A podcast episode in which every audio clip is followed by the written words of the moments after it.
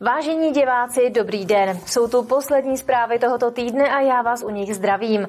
Dnes naše redaktorky natáčely reportáže o novém sportovišti v Tanvaldu, o provozu MHD během svátků a také budeme mluvit o plánované modernizaci školního hřiště v Hejnicích.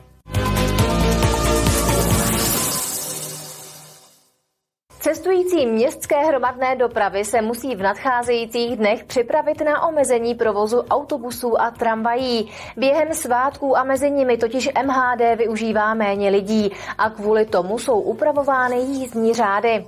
Například v Liberci bude omezena linka 5 a také spoje do průmyslové zóny jich. Vánoce jsou svátky klidu, míru a pohody. Tu ale musíme dopřát i řidičům městské hromadné dopravy.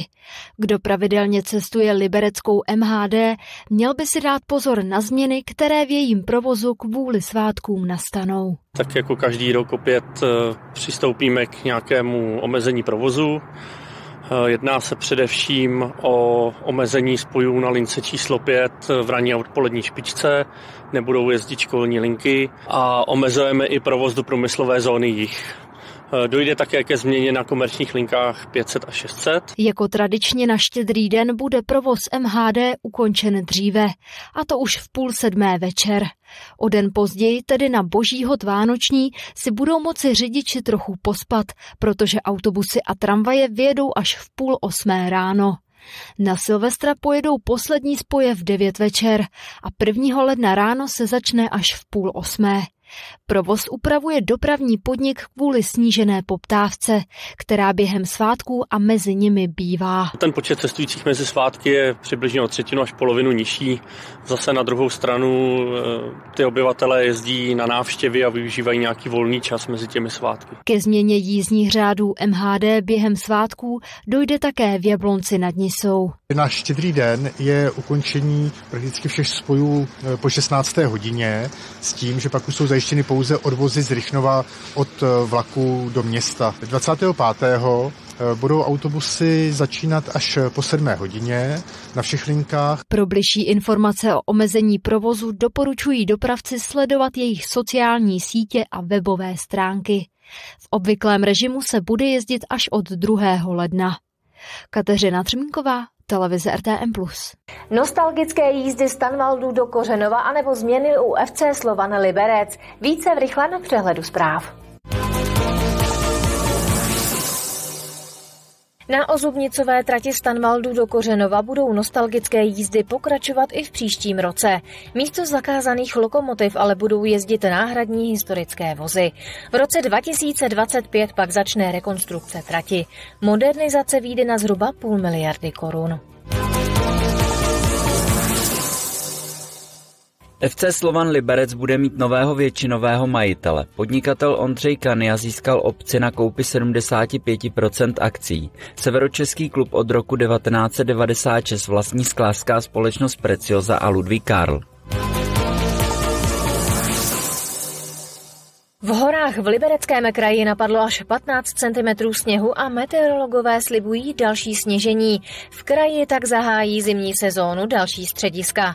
Od pátku se rozjeli lanovky v Rokytnici nad jezerou, která je se 17 kilometry sjezdovek největším zimním střediskem v Libereckém kraji.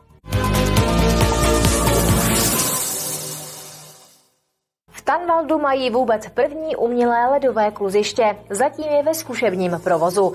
Využívat ho mohou jak školy, tak široká veřejnost. Pořízení ledové plochy stálo město přes 5 milionů korun. Tanvald je městem sportu, to je všeobecně známé. Teď před Vánoci nadělil svým občanům a také dětem ze škol dárek v podobě moderní ledové plochy. Já když jsem tady v roce 92 začínal svoje učitelské kručky, tak jsme s Pepou Šejblem a dalšími tělocvikáři chtěli mít tady kluziště. Dělali jsme ho tím přirozeným způsobem, ale prostě byla to někdy práce taková, že nám to uteklo a spol. A teď jsme si vlastně splnili všichni sen, že máme tady kluziště v Tanvaldě. Kluziště je prozatím ve zkušebním provozu. Plnému využití sportoviště to ale nebrání. To sportoviště je samozřejmě teďka čerstvě dodělaný, takže jsou tady e, nějaké drobné stavební nedodělky, to by ale organizačně nemělo e, provozu kluziště vadit. E, je tady samozřejmě vždycky přítomná nějaká obsluha, někdo, kdo to tady umí jak technicky, tak organizačně zvládnout. My jsme byli s kamerou u toho, když si let poprvé vyzkoušeli děti z místní základní školy. Mně se tady líbí hodně, baví mě to a jsem ráda, že se můžeme chodit, že to máme vedle školy. Mě to baví moc, taky jsem ráda, že můžeme jít úplně kdykoliv. Je to dobrý, protože mě baví i bruslit, takže jsem ráda, že je to i takhle ve škole a je dobrý, že to právě také máme u školy, že nemusíme někam jezdit a můžeme kdykoliv jít na brusle. Ledové kluziště budou školy využívat hlavně v dopoledních hodinách. Odpoledne si sem může zajít běžná veřejnost. Dobrou zprávou pak je, že si lze brusle na místě za drobný poplatek i zapůjčit. Martina Škrabálková, televize RTM+. A my pokračujeme dál stručnými zprávami z dění v Libereckém kraji. Zubní pohotovost bude v Liberci fungovat i přes vánoční svátky, a to hned na dvou místech. Otevřená bude na Soukeném náměstí v Dunaji. Pohotovostní otvírací hodiny jsou od 6 do 10 hodin večer. Druhou pohotovostní službu zajistí zubní lékař v krajské nemocnici v Liberci. Najdete ho v pavilonu D. oblíbených lokalitách Jizerských hor přibyly nabíječky pro elektroauta a to v Janově nad ní jsou v Příchovicích a Harachově. Stojany v horách zvládnou za cenu pomalého dobíjení obsloužit všechny typy e-aut až dvakrát rychleji než běžné AC stanice. Titul Psovod roku 2023 získal v Libereckém kraji policista Filip Dvořák. Vybojoval ho za mimořádné výkony ve službě, kde společně se svým psem Emanem mimo jiné zachránili život zraněnému muži.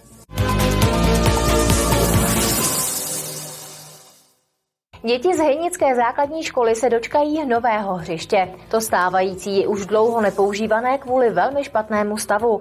Do rekonstrukce školního sportoviště se chtějí Hejnice pustit příští rok. Pohled na základní školu v Hejnicích roky hyzdí staré sportovní hřiště. Protože by bylo nebezpečné ho dále využívat, škola ho zamkla a nikoho tam nepouští. Nyní čeká na rekonstrukci. Původně eh, pochází z 80. let a dožil na tom eh, ten plastový povrch.